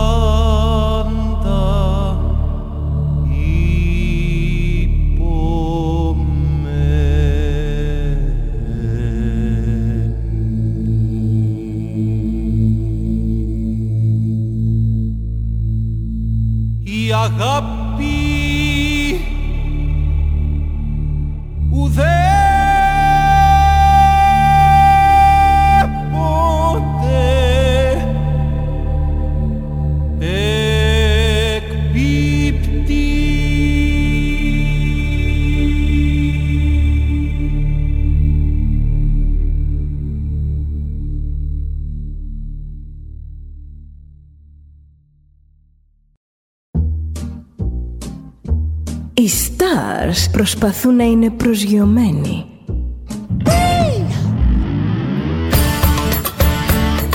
Ένα star είναι συνέχεια στον αέρα. Συνέχεια στον αέρα. Στούντιο Δέλτα. Ζεις μαζί του.